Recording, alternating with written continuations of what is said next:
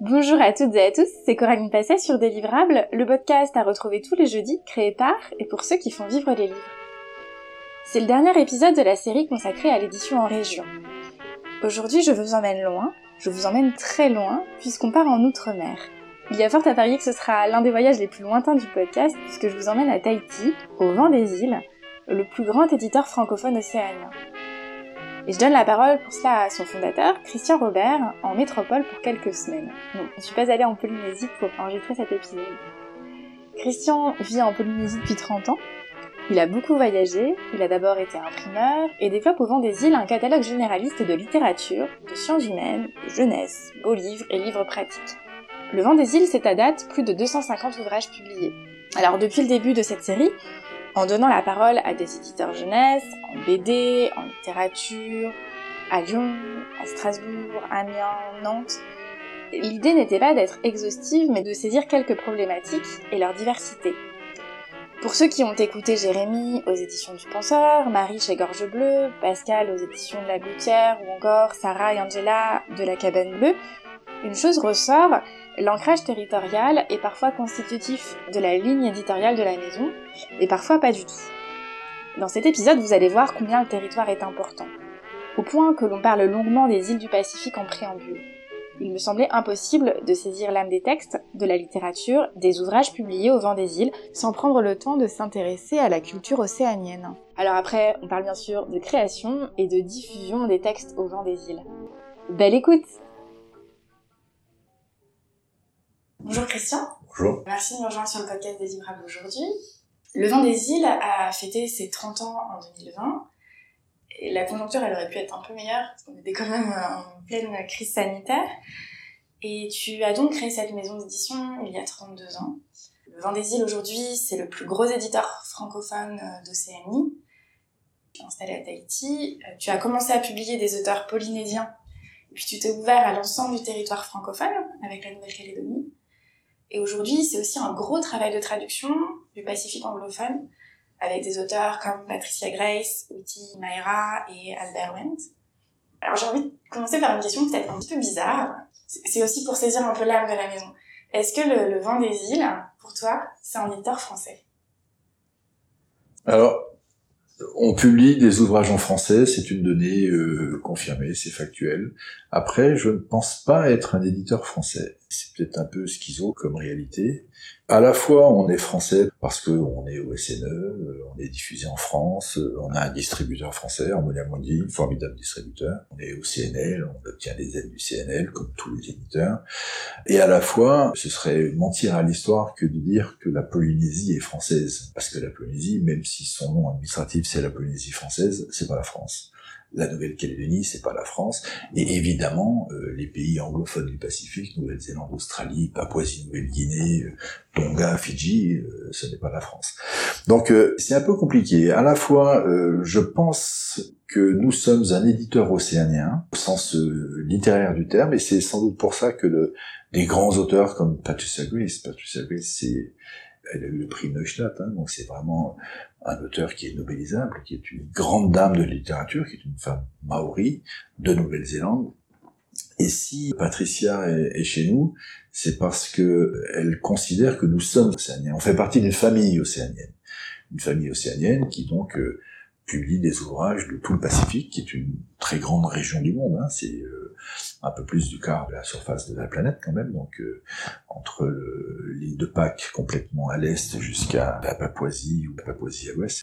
Patricia, qui a eu des offres de grands éditeurs français pour le coup, dont Zulma, euh, Laure, euh, que j'aime beaucoup, elle considère que Au vent des îles, c'est un éditeur océanien et c'est là qu'elle se sent chez elle. Et de même pour euh, la plupart des grands auteurs qu'on publie nous, euh, Witty, Mayala, tu l'as cité tout à l'heure, évidemment, lui, ce qui l'intéresse, c'est d'être, d'exister dans cet ensemble océanien. Il est très content d'être sur le marché France, évidemment, et il va revenir, il est déjà venu, et il adore ce pays. Du reste, dans les livres de Witty, tout maori qu'ils sont, il y a toujours des, des références euh, culturelles. Je pense à La femme de Paliaca, qui est un très beau livre.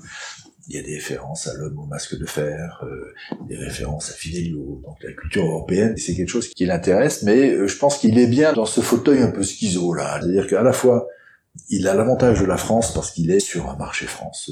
Et à la fois, il est aussi en Océanie chez lui. Et du coup, ça m'amène à une autre question. C'est que tu parles d'un ensemble océanien avec euh, un certain nombre de de disparité avec aussi des, différences sur des territoires euh, qui n'ont pas la même histoire. Je pense à la Nouvelle-Calédonie qui a une histoire politique euh, plus compliquée. Oui, je, je suis pas, tout à fait d'accord avec ça. Et c'est effectivement c'est une vision qu'on a euh, sans doute de France de considérer que l'histoire de la Nouvelle-Calédonie est différente de celle du reste du Pacifique. Alors oui, chaque pays a sa petite histoire propre, mais l'histoire globale de l'Océanie, c'est la même. C'est-à-dire qu'en 1760 et quelques, des Européens sont arrivés et se sont euh, attribués ces terres. Ils étaient euh, nombreux, hein. il y avait des Français, tout le monde connaît Bougainville, il y avait des Anglais, Wallis, Cook, il y avait euh, des Allemands, Rosenstern, il y a eu des Espagnols un peu plus loin. L'histoire globale de cette immense région, c'est quand même la colonisation. Colonisation, évangélisation, c'est des traits communs à, l'histoire et on se rend compte dans la littérature d'aujourd'hui que c'est les plus grosses douleurs qui aujourd'hui euh, remontent à la surface. Ça fait 40 euh, ans à peu près que la littérature engagée euh, du Pacifique essaye de dire son histoire violente. On a enlevé leur réalité entre guillemets administrative, culturelle et culturelle ça fait beaucoup hein, pour un peuple. Hein. Et aujourd'hui, tous vivent la même la même douleur. Alors, on pourrait trouver des spécificités sur les modèles entre guillemets de décolonisation euh, anglais, euh, français, euh, voire allemand. Les Samoa, c'était allemand. Hein. Reste, moi j'ai deux auteurs samois, c'est Sia Figel et Albert Wengt c'est deux noms allemands. Hein. Euh, les Samoa ont été colonisés par la main. Bon, après, c'est, ils sont passés entre guillemets sous le joug de la Nouvelle-Zélande. Mais pour le cas de la Nouvelle-Calédonie, contrairement aux autres pays, encore qu'il y en a un dans le Pacifique, c'est l'Australie, il y a eu un, modèle de colonisation de peuplement. C'est-à-dire que là, on a voulu instaurer un nouveau peuple sur cette terre, alors à travers un bagne, Hein, euh, comme en Australie, hein, puisque le, début de la colonisation de l'Australie, ce sont des convicts, des bagnards, donc on installe un bagne là-bas, puis les Anglais envoyaient leurs leur bagnards très loin. Il se trouve qu'à Nouvelle-Calédonie, on recevait des bagnards de France, une partie qui allait en Guyane et l'autre partie en Nouvelle-Calédonie, et on a d'emblée considéré qu'il fallait installer un nouveau peuple sur cette terre, qui était déjà habité par notre peuple. Et effectivement, l'histoire fait que jusqu'à aujourd'hui, on n'a pas vraiment réussi à construire une histoire commune, un peuple unique. Le terme est passé de mode, mais le destin commun. On publie du reste un livre très intéressant, euh, en début d'année prochaine, qui s'appelle la recherche du nous. C'est comment on fait dans ce pays, en Nouvelle-Calédonie, pour être nous, Kanak, blanc, Galdoche, Wallisien. Il y a de nombreuses communautés en Nouvelle-Calédonie, des Javanais, des Vietnamiens. Euh, et comment on fait pour être un seul peuple, euh, plutôt que d'être un paquet de peuples qui vivent l'un à côté de l'autre, qui se regardent un petit peu. On avait publié il y a de nombreuses années un livre de Wallace Cotra, un intellectuel kanak, qui dirigeait les Outre-mer euh, chez France Télévisions, et qui avait fait des entretiens avec Jacques Lafleur. Jacques Lafleur, le représentant du RPR de Chirac en Nouvelle-Calédonie, donc c'était le côté blanc dur. Et ces entretiens se sont faits à Paris. À Paris, ils étaient tous les deux calédoniens. Quand ils étaient chez eux en Nouvelle-Calédonie, il y en a un qui était blanc, l'autre qui était kanak. Il y a ce, ce sentiment d'appartenance à, à, une terre, peut-être même à un peuple. Le problème, c'est que ce sentiment, on l'a que quand on est à l'extérieur. Et c'est une réalité aujourd'hui. Tous les étudiants, qu'ils soient kanak ou caldoche, qui ont fait leurs études en France en particulier, ils étaient frères lorsqu'ils étaient à Toulouse, à Montpellier ou à, ou à Strasbourg. Et pourtant, quand ils reviennent en Nouvelle-Calédonie, ils font partie de deux blocs. Et la problématique est comment on fait pour que ces deux blocs se parlent, euh, s'aiment peut-être, euh, se respectent quand ils sont chez eux. Pour revenir à, ta question, je peux comprendre que la Nouvelle-Calédonie a une histoire très différente, effectivement, c'est un bagne. En Polynésie, il n'y a jamais de bagne. Du reste, les premiers colons polynésiens sont pas français. C'est deux choses différentes. C'est une colonisation qui s'est faite euh, par le métissage, par des petits arrangements, par des mariages. Alors qu'en Nouvelle-Calédonie, c'est deux blocs qu'on a mis l'un contre l'autre. A un bloc qui était là et on leur a imposé un autre bloc euh, avec tout ce, que ça génère comme difficulté. Et bien alors après, il y a peut-être aussi une autre raison, c'est que la Calédonie est une terre riche, très riche. Euh, et alors que en Polynésie, euh, il n'y a pas de grande richesse, à part que c'est des îles merveilleuses, une culture extraordinaire, un lieu touristique de premier ordre. Donc, moi, je pense quand même que globalement, on peut considérer que les peuples du Pacifique, alors avec des différences, c'est ce que j'essayais de, dire tout à l'heure, ont la même histoire. En tout cas, dans la littérature, si je vais trouver deux points communs euh, à toutes les expressions littéraires euh, océaniennes, dans sa grande surface, c'est la douleur de la colonisation, de l'évangélisation, et ce rapport euh, à la nature qui est encore extrêmement présent, et en particulier un rapport euh, mystique. Mystique, bien sûr, par moments animistes, les cultes aux rochers, aux rivières, aux arbres, et également euh, cette façon très particulière que les océaniens ont de considérer la nature. La première des réalités, c'est que ce mot n'existe pas. Il n'y a pas de nature, puisque le concept, c'est un tout, et l'homme fait partie de ce tout. Et du coup, je me posais la question, c'est quand même, euh, avec mes yeux, c'est quand même un sacré défi d'avoir constitué un catalogue euh, sur tous ces territoires pacifiques. Quels ont été les principaux défis pour développer ce catalogue Je suis pas sûr que, comme tu disais tout à l'heure, il y a 32 ans derrière, donc euh, ouais. c'est pas un si gros challenge que ça. les choses se sont faites dans le temps. Euh, quand on regarde ça comme ça d'un coup, on se dit voilà, il y a un gros volume. Mais ça a pris 32 ans, donc c'était très très long en fait l'histoire. Euh, alors après, dans l'histoire, nous on a commencé par publier des auteurs euh, tahitiens. La première, euh, c'était Chantal Spitz, grande auteure tahitienne intellectuelle, qui est un petit peu connue parce qu'elle a pris des positions assez radicales sur Gauguin, et qui est une, euh, bon, d'abord qui est une amie, euh, qui est une personnalité intellectuelle, euh, et puis Brité Brotherson, qui est député à l'Assemblée nationale en ce moment. Mais très vite, on s'est aperçu que c'était assez limité, en fait, puisque la Polynésie française, c'est 280 000 habitants au dernier recensement, c'est très peu. Et donc, on s'est étendu à la Nouvelle-Calédonie, où il y a un peu plus d'auteurs, 280 000 habitants également, mais un peu plus d'auteurs, et entre autres des gens euh, très forts. Je pense à Dewe Gorodé, qui était une femme kanak, euh, indépendantiste, ministre de la culture, de la condition féminine, vice-présidente du pays euh, en Nouvelle-Calédonie pendant des années, et, d'autres, je pense à Nicolas Kurtovitch, euh, Frédéric Ollet. On avait besoin de sortir des livres parce que c'est notre réalité du monde de l'édition. On peut pas se mobiliser sur un titre. Hein. Il nous en faut, il nous en faut de façon régulière. Là, on rentre dans le côté peut-être un peu plus mercantile. Que, il faut nourrir les lecteurs, mais les libraires également, avec des nouveautés. Et très vite, on saturait un petit peu. Je me suis euh, préoccupé des littératures anglophones, la Nouvelle-Zélande d'abord, parce que c'est un pays que j'aime beaucoup, et que c'est très près de la Polynésie, hein, c'est 5 heures de vol. Alors, 5 heures de vol, c'est hyper loin. Oui, mais pour nous, c'est très très près. Quand on vient à Paris, c'est 22 heures de vol. Et l'Océanie avait une histoire commune. Pour la résumer, il y a un concept conceptualisé par euh, un intellectuel océanien qui s'appelle Epeli Aofa, qu'on a publié, un, merveilleux livre qui s'appelle Poutou sur le Popotin, qui était un extraordinaire petit livre. Et lui considérait que l'Océanie, c'était surtout pas des petites îles, mais c'était un gros continent qui était relié par l'océan. L'océan n'était pas une barrière, mais était une, voie de communication. ça, c'est aussi un concept qui est très différent. L'Occident a, tendance à considérer l'océan comme une frontière. Là-bas, au contraire, c'est un lien. C'est pour ça que les océaniens naviguaient depuis euh, des millénaires, traversaient l'océan Pacifique avec leurs pirogues, quand l'Occident faisait du cabotage et encore. Et très vite, moi, je me suis aperçu que euh, il y avait des liens permanents entre les îles les plus à l'ouest et les plus à l'est, que les gens étaient cousins, et qui se mélangeaient, qu'ils échangeaient euh, depuis tout temps, et qu'un jour, euh, la colonisation, entre guillemets, est arrivée et a brisé tout ça. Les Maoris de Nouvelle-Zélande, leur origine, elle est de Polynésie française. Il n'y a pas si longtemps que ça, il n'y a même pas un millénaire c'est un retour. Et lorsque les Hawaïens, lorsque les Maoris de Nouvelle-Zélande viennent à Tahiti, la première chose qu'ils font, c'est qu'ils vont se recueillir sur les, les marais, qui sont des espèces de temples, de lieux sacrés, parce que c'est là d'où viennent leurs ancêtres. Et donc très vite, moi j'ai compris qu'il y avait ces échanges qui avaient été brutalement, et le terme brutal est tout à fait choisi euh, à dessin, parce que la colonisation c'est quelque chose d'extrêmement brutal, et donc ça a cassé ces liens.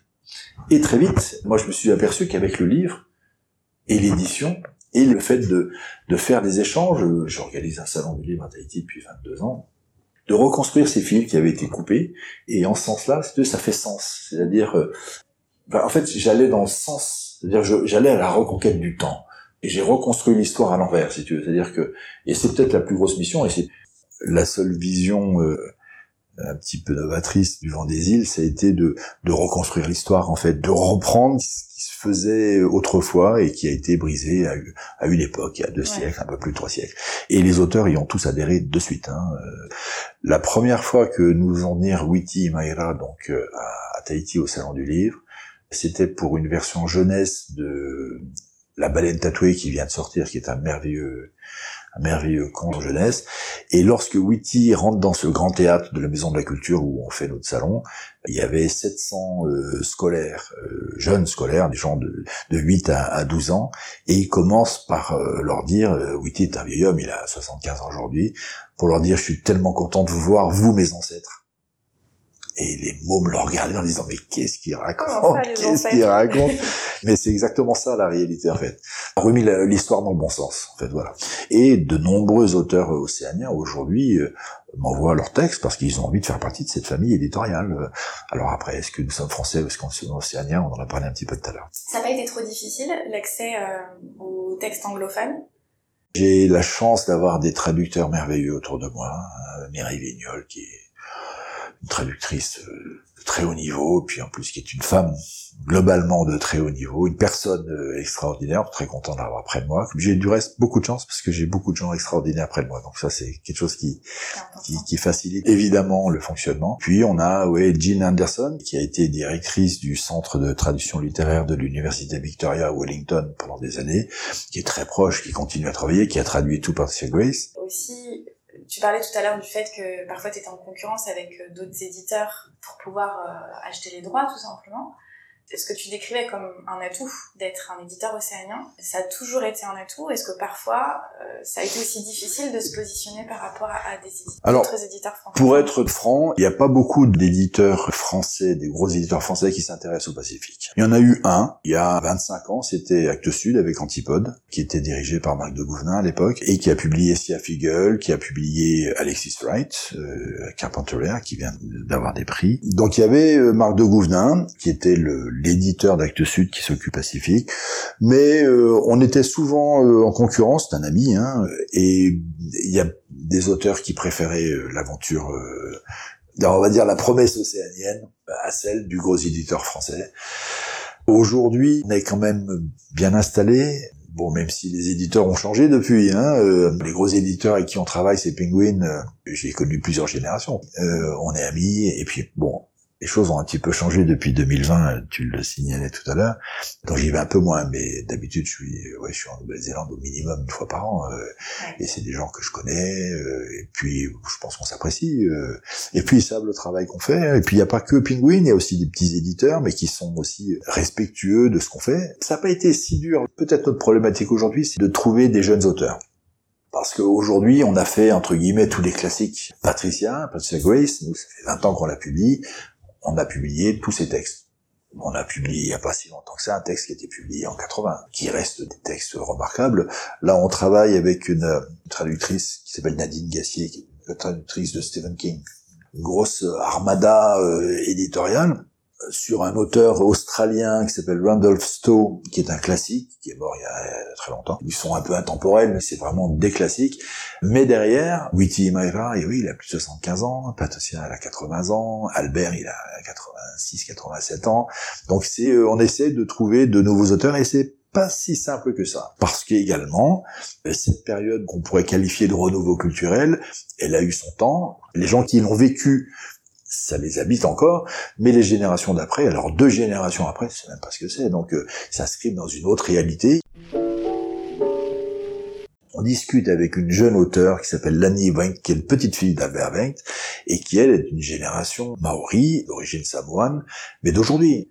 Elle est dans le numérique, elle fait du e-book, elle fait du marketing toute seule, elle est très forte. Mais elle est complètement éloignée des réalités euh, du renouveau culturel, euh, de donner la parole à une littérature maori, dans un univers anglais ou anglophone, enfin anglish quoi, hein, UK, euh, c'est pas sa problématique. Elle, est tout à fait à l'aise dans ses baskets Nike, mais elle sait qu'elle est aussi maori. Les écoles de langue maori, c'est plein à craquer. Tu peux pas prendre un cours de, langue maori parce qu'il y a plus de place. Et la plupart, c'est les blancs. Parce que la langue, ça devient leur identité nationale. Et que la Nouvelle-Zélande, c'est plus l'Angleterre. De la même façon que je disais tout à l'heure que la Polynésie n'est pas la France, la Nouvelle-Zélande, c'est plus l'Angleterre. Très clairement un peu plus l'Australie, mais la Nouvelle-Zélande plus du tout. Et la façon de se démarquer, de se revendiquer une nationalité, c'est un drapeau, bien qu'il y ait une India quelque part, mais une langue. La difficulté qu'on a aujourd'hui, c'est peut-être ça, c'est renouveler les auteurs. Alors on a, il nous reste encore des textes à publier. Là, on est en train de travailler sur un livre de Patricia Grace qui s'appelle Cousine, qui est remarquable, qui a été adapté au cinéma Mais voilà, il y a peut-être cette difficulté. Mais après, d'abord, il y a les auteurs se connaissent entre eux, donc euh, ils se parlent. Après, il y a aussi, euh, on a des gens euh, qui nous connaissent euh, à l'université. Dans le système anglo-saxon, les universités sont un gros soutien à la littérature, à la littérature du jour, à la contemporaine, je veux dire, pas au grand classique. en France, c'est un peu différent. L'université ne soutient pas forcément des grands auteurs français. Dans, le monde anglophone, Australie, Nouvelle-Zélande, c'est l'université qui booste les auteurs du moment. Pose une autre question, puisqu'on parle beaucoup de création depuis tout à l'heure, et c'est essentiel de, bien comprendre, que tu nous expliques euh, culturellement ce qui se joue. Quels sont les, défis, les questionnements quotidiens en termes de production quand euh, on est éditeur euh, à Tahiti? Je pense quand même que les problématiques de prod à, ce niveau-là sont les mêmes pour tous les éditeurs. Nous aujourd'hui, le, principe, c'est peut-être la petite différence qu'on a nous, c'est que on a établi un modèle économique qui nous paraît respectueux et un petit peu vertueux sur la problématique prix, qui est on vend nos livres au même prix de partout dans le monde. C'est-à-dire qu'un livre est vendu à Tahiti au même prix qu'à Nouméa, au même prix qu'en France, dans n'importe quelle librairie, de Strasbourg à Marseille, en passant par Paris, à la 25e heure, tout à côté, là, euh, le même prix que sur Internet. Donc après, pour ça, on a mis en place des process qui sont des process d'expédition en direct de l'imprimeur vers nos sites de diffusion. Donc euh, lorsqu'on imprime un livre, qu'il soit imprimé en Chine en ce moment un peu moins, ou euh, en France, on travaille beaucoup avec la bannerie, mais on travaille beaucoup en Italie, chez Lego aussi, on a plusieurs imprimeurs, on travaille aussi en Europe de l'Est, et de l'imprimerie, ça part sur la France pour nos stocks, chez nos diffuseurs, on dit, ça part euh, à Tahiti chez nous, ça part à Nouméa en direct. Donc il n'y a jamais double fret. Donc c'est pareil en fait. et les temps de production? On fait pas de livres politiques, on n'est pas stressé. Je pense qu'on peut se considérer comme des éditeurs de fond. Alors on essaie de faire du buzz quand un livre sort, c'est un minimum, mais euh, pour résumer, c'est s'il devait y avoir un buzz, ce serait en France. Un buzz à Tahiti, c'est pas un gros buzz. Hein. D'autant que à Tahiti, c'est relativement facile parce que on est très connu, euh, on connaît les médias, donc euh, lorsqu'on sort un livre, c'est pas un challenge que d'avoir un autre auteur au journal télévisé. Euh, il y a deux télés, c'est pas très compliqué. Un peu plus compliqué en France, évidemment, hein, pour tout le monde du reste. Les dates de parution sont les mêmes Pas forcément. Pas forcément en métropole. Pas forcément. C'est des choses qui sont en parallèle. Les problématiques sont pas les mêmes. Tu le sais, euh, en France, la diffusion prend beaucoup de temps. Là, nous, on travaille sur notre entrée littéraire. Et euh, en mai, euh, enfin, depuis mai, on travaille sur la rentrée littéraire de septembre. Donc ça, c'est des temps longs. À Tahiti, c'est inutile puisque il y a trois libraires. Dans la journée, on a fait le tour de tous les libraires et de tous les médias. Donc c'est un peu plus simple à faire. Donc c'est dissocié. Et là tu parles de la diffusion en Polynésie et la diffusion en France. Est-ce que tu dirais que la diffusion en Polynésie et la diffusion dans le Pacifique, c'est deux schémas différents ou c'est quand même une continuité? Alors, c'est deux schémas différents euh, en termes structurels, c'est-à-dire que euh, à Tahiti, c'est moi, mon entreprise qui diffuse. On n'a pas de diffuseur, c'est nous qui diffusons, libraire, grande surface et autres points de vente. À Nouméa, on a un distributeur qui s'appelle Bokeh. Il se trouve qu'ils ont racheté euh, il y a 2-3 ans une grande librairie euh, qui s'appelle Calédo Livre. Donc c'est un diffuseur distributeur qui à la fois vend dans sa librairie et va vendre aux autres librairies de la Nouvelle-Calédonie. Donc c'est un petit peu différent structurellement. Après, évidemment, euh, lorsqu'on sort un titre calédonien, il a plus d'impact en Calédonie. Ça, c'est un petit peu normal. Je veux dire, un livre breton marche moins bien en Provence, de se comprendre. Un livre tahitien marche mieux à Tahiti qu'à Nouméa. Et pour les livres qui sont euh, anglophones, on est un peu plus actif à Tahiti. Mais euh, c'est le cœur de notre entreprise aussi, c'est-à-dire que on est là-bas, on est quand même cinq personnes à travailler, donc euh, voilà, on travaille. Et puis peut-être qu'on est un peu plus en phase avec les médias, donc on est mieux informé à Tahiti. Et puis on a 30 ans, quoi. Nouméa, Bookin a une grande expérience, mais il, on n'est pas les seuls. Mais depuis deux ans, on a une personne qui travaille pour nous en, Nouvelle-Calédonie, en dehors du diffuseur, qui nous fait un peu de presse, et euh, ça stimule un petit, petit peu les ventes quand même. Hein. Euh. Donc voilà, alors tout est différent, tu as raison, la France, la Nouvelle-Calédonie, euh, Tahiti.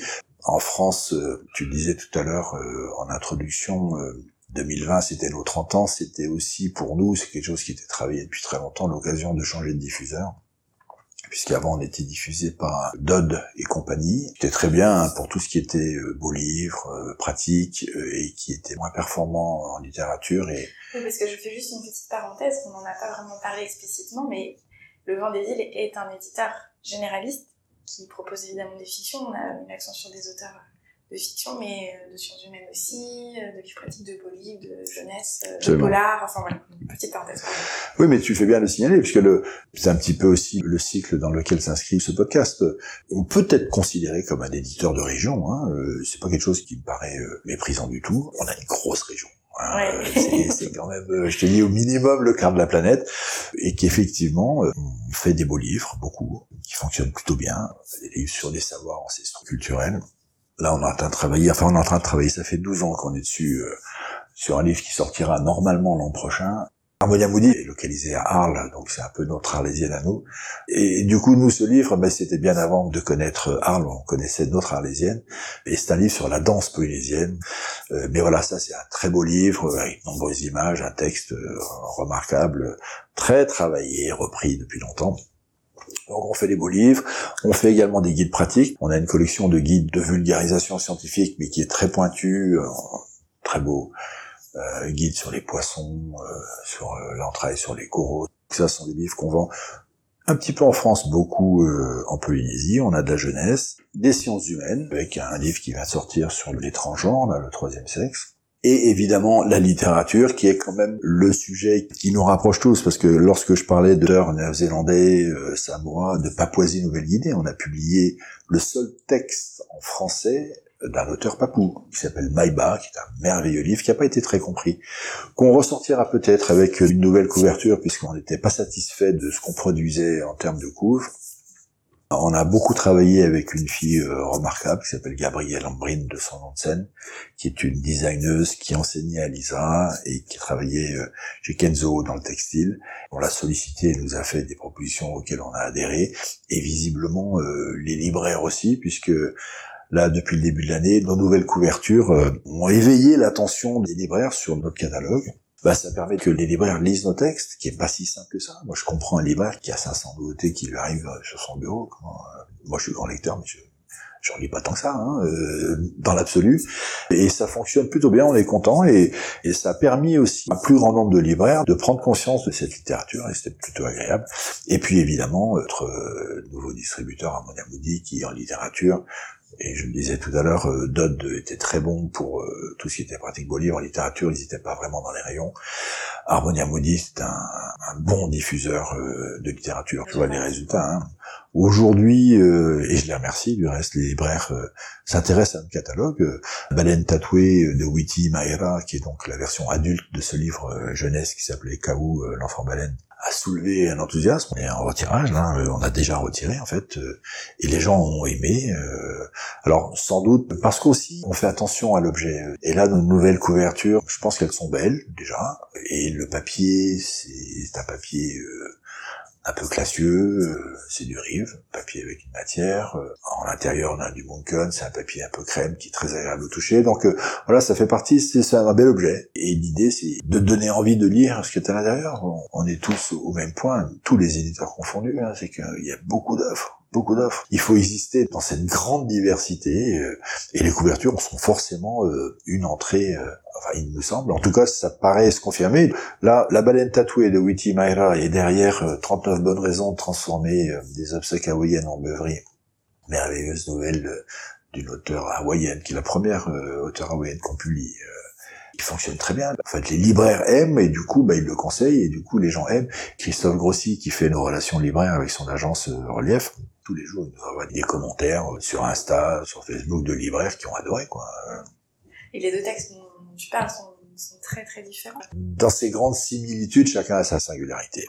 Et après, le livre qu'on sort euh, en rentrée littéraire étranger qui s'appelle Bones Bay, qui est un livre extraordinaire. Moi, j'ai j'ai rarement lu des livres qui m'ont touché comme ça. C'est le phénomène en Nouvelle-Zélande. Hein. C'est le livre dès sa sortie qui a gagné tous les prix. J'ai eu la chance d'avoir acheté les droits qui a été euh, traduit merveilleusement par euh, David Faucambert, qui est un proche. C'est un livre extraordinaire qui se passe en Nouvelle-Zélande, qui traite de navigation, et qui se passe beaucoup à Tahiti. Euh, David était à la maison pour l'écrire, donc c'est un livre que moi j'ai accompagné depuis le début. Moi, si je devais trouver des équivalents dans la littérature récente, c'est My Absolute Darling, c'est Betty, c'est David Van, c'est des bouquins d'une violence innommable, et pourtant, il y a de la lumière. J'aime lire des livres qui me font passer un très bon moment et qui peut-être vont s'estomper dans le temps, ça ne pose pas de souci. Et puis il y a des livres que tu vas garder en toi toute ta vie. Oui, des livres totems en fait. Mais bien sûr, mais My Absolute Darling, quand tu l'as lu, tu le gardes, quoi. Il va t'habiter jusqu'à la fin de tes jours. Enfin, moi, je pense. En tout cas, je, et, je pense que Bones Bay fait partie de ces livres qui te marquent, quoi. Et qui sont beaux, parce que My Absolute Darling, on peut pas résumer ça à, cette petite euh, fille qui vit l'enfer. Et c'est aussi de la lumière, du, il y a toujours de la lumière. Et Bones Bay, c'est pareil, hein. C'est un livre extraordinaire qui se passe en Nouvelle-Zélande de deux enfants abandonnés. Euh, c'est d'une beauté, euh, c'est magistral en fait. Petite anecdote rigolote, en anglais, il a été publié sous le titre Awe. Awe, ça s'écrit A-U-E, ça se prononce en océanien Awe. Awe, c'est pas d'équivalent en français en fait. C'est un sentiment de, c'est un peu compliqué à décrire, mais ce qu'il y a de sûr, c'est que A-U-E en français, ça fait un peu bizarre, quoi. On ne saurait pas le prononcer. Et du coup, on l'a traduit en français avec un, deux mots anglais, Bones Bay, la baie des os, parce que c'est un, un endroit récurrent dans ce bouquin d'une petite baie qui s'appelle Bones Bay. Alors, on n'arrive pas à mettre la baie des os non plus, parce qu'elle s'appelle Bones. Pour s'appelle Bones Bay. Donc, il est traduit en français, c'est un titre d'une langue qui est d'une langue maori, et du coup, c'est un, un, titre en anglais, mais c'est un livre en français, évidemment. J'ai suivi. T'as compris C'est quoi les, les, prochains défis euh, au Alors, les prochains défis, très clairement, c'est continuer à trouver une place sur les tables des libraires en France. On parle en littérature, hein parce que euh, on est euh, persuadé d'avoir un catalogue qui est très cohérent.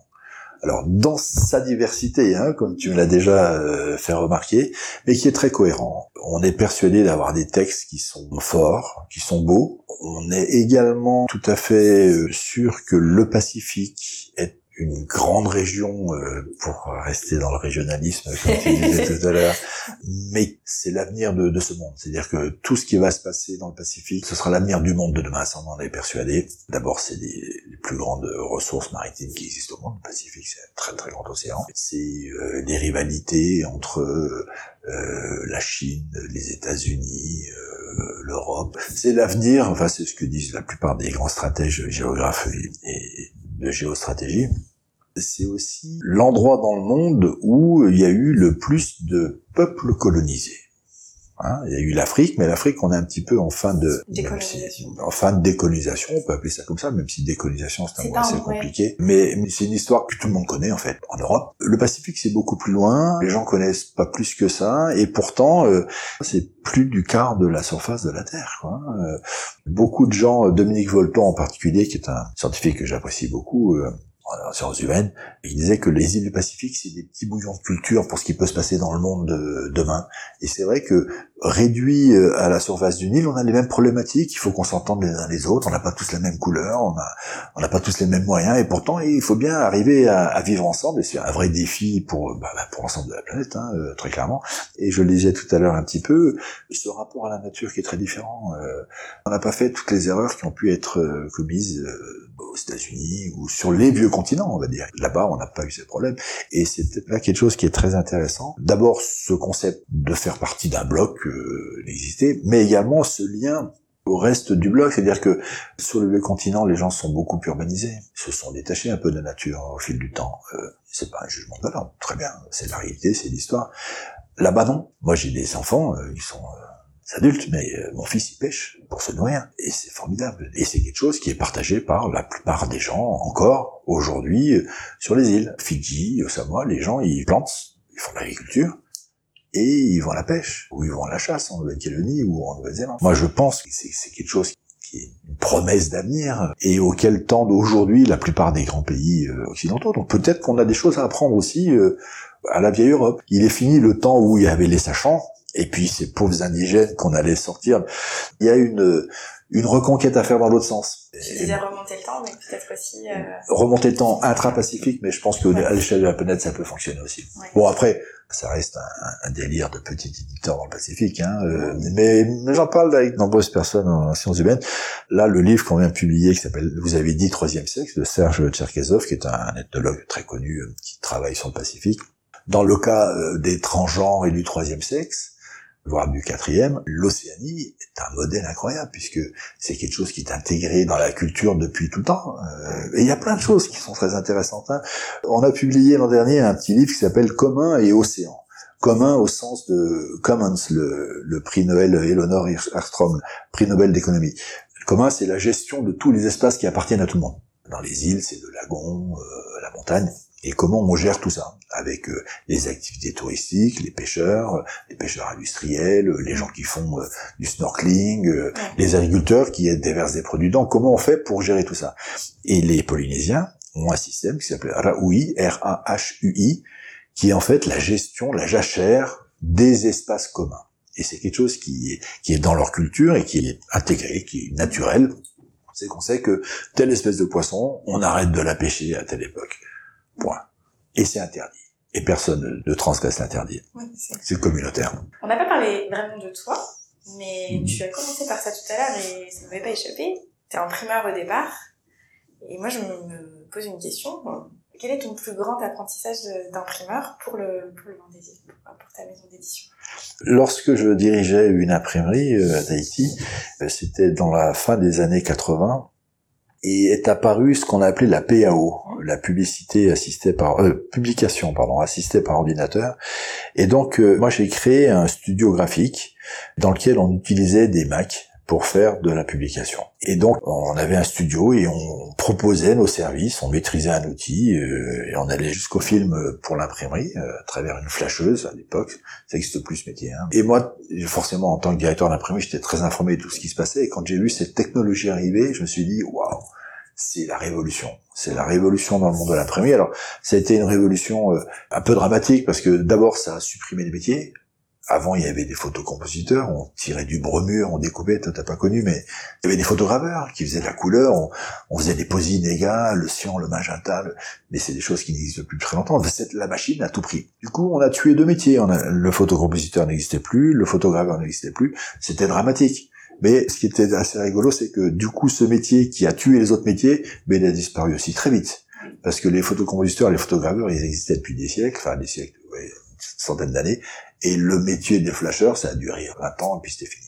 Mais à force de produire du service comme ça pour les autres, on a fait un livre et j'ai trouvé ça remarquable de faire un livre. J'ai dit waouh, c'est satisfaisant de prendre euh, un livre à son origine quand c'est pas encore un livre, que c'est du texte et des images, et puis de modeler tout ça un petit peu comme un, potier, et puis d'en faire sortir euh, un livre. On, s'est dit tiens et si nous on faisait un livre pour nous? Et on a fait un livre sur l'architecture tropicale à Tahiti euh, qui s'appelait Tefale, ça veut dire la maison, et c'était les années 90. On a adoré ça et c'est devenu euh, une passion en fait. et puis on a au début on faisait les deux et puis très vite on a arrêté de faire tout le reste et on faisait des livres que pour nous. C'est un sacré pari quand même, parce que le risque, oui, c'est un pari. les risques d'imprimeur sont pas tout à fait les mêmes. Si euh, on doit aborder des volets purement économiques, de risques économiques, le temps du studio graphique quand on faisait du flashage, ça a été des temps euh, extrêmement rémunérateurs. C'est-à-dire que notre machine, nous, c'était la seule linotype euh, en Polynésie. Elle travaillait 24 heures sur 24. Donc il y a eu un an ou deux un peu compliqué, mais après, une entreprise qui était extrêmement rentable. Est-ce que ça t'a apporté une trésorerie pour... Euh, ah ben très clairement. Voilà, là, tu l'aurais peut-être pas fait sans cette opportunité. Oui, euh, assurément, parce que le, oui, là, ça m'a apporté de la trésorerie, vraiment. Et, et, effectivement, avec cette trésorerie, j'aurais pu peut-être m'acheter une nouvelle voiture ou euh, une grande maison. J'ai une très belle voiture, mais j'en suis très content. Mais on a fait des livres. On a fait des livres. Et puis, euh, bon, après, j'ai aussi la chance d'avoir des actionnaires qui sont fidèles avec moi depuis longtemps et qui estiment que ce que produit au vent des îles mérite euh, d'être soutenu euh, financièrement. Alors, on n'est pas une entreprise très rentable au sens purement économique, par contre, euh, je pense qu'intellectuellement, on est plutôt rentable. Ouais. Produit des choses et puis on a des retours. Et puis, euh, on a eu euh, heureusement quelques succès. En 2005, lorsque je publie un livre sur l'histoire de la France et de All c'est le meilleur livre de l'année en France. Des ventes qui sont assez importantes, voire même très importantes. Donc ça permet de détendre nos relations avec nos banquiers. Euh, et puis ça se passe plutôt bien. Jusqu'aujourd'hui, on est toujours en vie. L'an dernier, on a publié un très beau livre de Titouan Lamazou qui s'appelle Escale en Polynésie, qui a été quand même un beau succès, euh, qui a très bien marché. On est en retirage là. C'est un beau livre du coup. Ouais, c'est beau livre. Et en littérature, euh, moi j'ai beaucoup d'espoir en littérature. Hein. Et la littérature, ça peut être aussi assez rapidement des gros tirages. Hein. Encore faut-il que les libraires adhèrent c'est ce qui paraît être le cas, et je les remercie, c'est parce que depuis le début de l'année, là, on a franchi euh, un cap en librairie. Et puis, euh, encore une fois, notre diffuseur fait le job. Et les équipes, il y a, on est mobilisé, on va dans le même sens. Et puis, euh, ce petit air marin, ce vent des îles peut amener un peu de fraîcheur, peut-être. merci beaucoup. Ben, merci à toi. Cet épisode est terminé. Il a été monté par Thibaut Focard du studio Le Son de l'encre. J'espère qu'il vous a plu, que vous avez voyagé loin avec Christian, appris des choses sur les îles du Pacifique et découvert de nouveaux textes. Comme je vous le disais en introduction, la série d'épisodes sur l'édition en région touche à sa fin. La semaine prochaine, vous retrouverez les coups de cœur des invités du mois, ceux de Christian bien sûr, mais aussi de Sarah et d'Angela à la cabane bleue. À jeudi prochain!